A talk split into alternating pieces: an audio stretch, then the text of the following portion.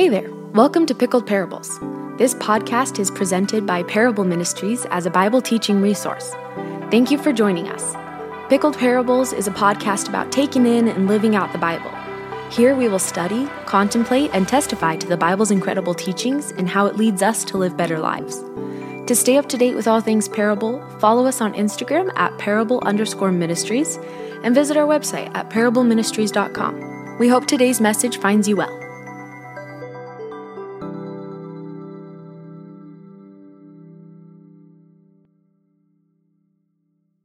A child's imagination is one of the most exciting places a kid will ever be. There is a degree of belief that can only come from a child. That's why people refer to this kind of belief as a childlike faith. Personally, my childhood was full of wonderful adventures. I didn't travel the world or, or have memorable experiences like, you know, like a, a young Indiana Jones. No, you see, my adventures originated from my imagination. I would get lost in my adventures. I would often run by someone in, at church yelling about some make believe catastrophe that I was going to be late for. And my mom would usually just roll her eyes and acknowledge, yeah, yeah, that's, that's mine. That's my kid. but my imagination wrinkled when I was first introduced to God. I was left with a serious case of curiosity. Like, for instance, I, I was not able to see God. And this left me to ask exactly how big is he? You see, I, I thought that he might be like uh, like Jiminy Cricket from Pinocchio. You know, somebody really small, but just always around, ever present. I remember asking my older brother this question, but his response baffled me. He told me that God was really big and that I wasn't able to see him because he was invisible. Admittedly, that, that scared me a little bit. but, but to help me understand, I, I tried to think of a comparison. So I asked him, is, is God as big as the house? Oh, yeah. Way bigger than the house. Whoa. Okay, well, is he taller than that tree? We had a really big tree in our yard. Oh, yeah, he's way bigger than that tree. And I remember thinking, wow, how big is this guy? I became fearful. This guy's huge. And apparently, he's invisible. What if, what if he accidentally steps on me? that was my thinking. About a score of years later, and my mind is still unable to wrap around, to understand the immensity of God. I know that I'm not the only person who, who's been confounded by the reach of God's presence. If you look into the Psalms, you'll see that King David was trying to wrap his mind around this as well. He said, Where shall I go from your spirit? Or where shall I flee from your presence? If I go up to heaven, you're there. If I make my bed in Sheol, you're there.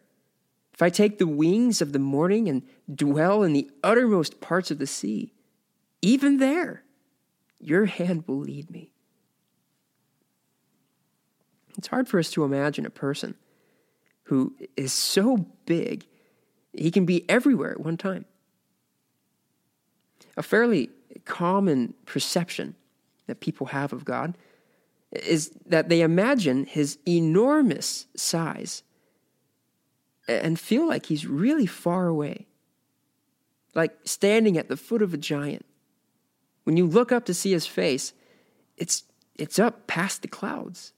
His mouth, his eyes, his ears, everything necessary for conversation is just too far away. So while you may see evidence of him, he's, he's too far away to interact with a lot of people conclude that even if God is present, he's too lofty to be interested in our business. Some people came to a similar conclusion during Jesus' ministry. Jesus was well known as a teacher, and he had a great following of people. However, when children tried to come up to him, his disciples rebuked them, chased them away. Jesus was too important, too high of a, of a public figure to deal with children, they thought. But Jesus told them, Let the little children come to me, and do not hinder them.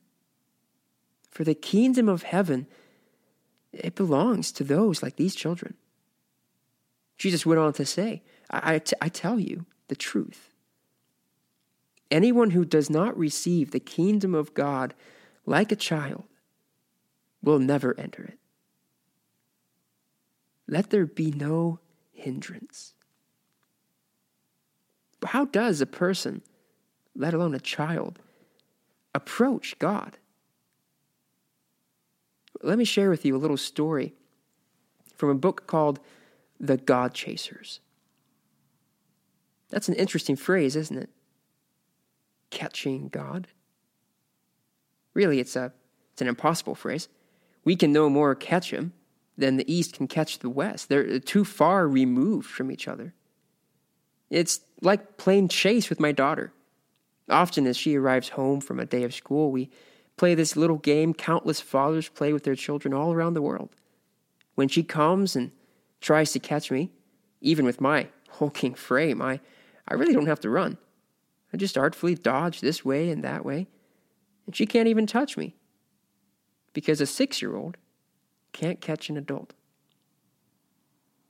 But that's really not the purpose of the game, is it? Because a few minutes into it, she'll stop and look at me, and laughingly she'll say, Oh, Papa. And it's at that moment that she captures my heart, if not my very presence. And then I, I turn and she's no longer chasing after me because I'm chasing after her. And I, I catch her. And we tumble in the grass with hugs and kisses. How does a person approach God? As his child. Jesus explained, I am the way, the truth, and the life. No one comes to the Father except through me. I will ask the Father, and he will give you another advocate. He will be with you forever. I will not leave you as orphans. I will come to you. This advocate is God's Holy Spirit. In the book of Romans, we're told all who are led by the Spirit of God are sons and daughters of God. For you did not receive the spirit of slavery, to fall back into fear, you received the spirit of adoption as sons and daughters, by whom we cry, Abba, Papa, Father. The Spirit Himself, our advocate, bears witness with our spirit that we are children of God. Through Jesus, we approach God like a child approaching her papa. a child's imagination. It's one of the most exciting places a kid can be. Thank you for joining us today. I hope that this reminder was uh, encouraging for you. It was really fun for me to rediscover this little gem. I want to take a moment here to continue on a little bit and, and reach out to those who may find this kind of message confusing.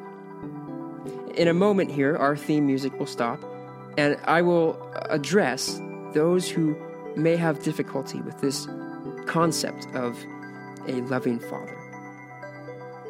Please continue listening if this is something you'd like to hear.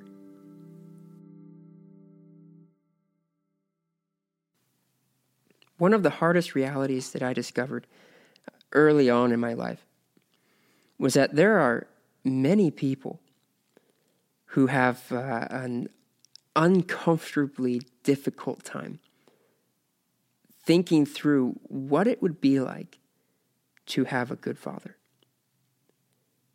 Initially, I was shocked when I found this out because I, I have very loving and supporting parents. But I am very aware that this is not the norm for many. I mentioned this at the end of uh, last week's episode, but it was such a brief moment. I, I wanted to address it again. If you just have the, the hardest time thinking of God as a father, because the only father that you have experienced has traumatized the idea of a loving relationship, let me reach out to you and say, I, I, am so sorry that happened to you. The hurt that you must carry is, is, is something I wouldn't wish on anyone. I acknowledge that not only does this hurt weigh like a burden, but but it also hinders the love that you are willing to receive. This really grieves my heart. With this kind of experience, it can it can be really confusing to to hear about a God like like a like a loving father when that idea could be a, a completely foreign concept.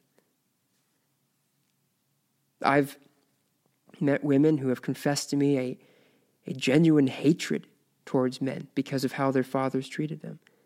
I've met men who, who struggle with fatherhood because they're in uncharted territory and then they're terrified about becoming like their own abusive fathers. Approaching God with this reality, you come with hurt and baggage, unsure of how or maybe even unwilling to receive his love. I've heard of attempts where people call God mother in an effort to associate God with something other than their expectation of a failed father. This is very real. And I want to acknowledge it. I, I, I want to acknowledge you. I am so sorry. Michael Turtelot shared a lesson last week about his children. And it was so precious to hear him talk about his little girls. As I understand it, being a father is such a responsibility, such a, a high calling, because it's a, it's a mimicking. No, that's not the right word. A, a representation of God's fatherly care for us. Please do not turn off this episode thinking this message is, is only for those who have healthy relationships with their fathers. This is for you too. I'm not offering a, a this is how you fix it solution. I'm, I'm offering you a meditative thought. You can be loved. You can receive love. Not, not tough love. You can be treasured and adored. Please do, do not let the failure of your fathers keep you from the love of your God. Meditate. Meditate on that thought.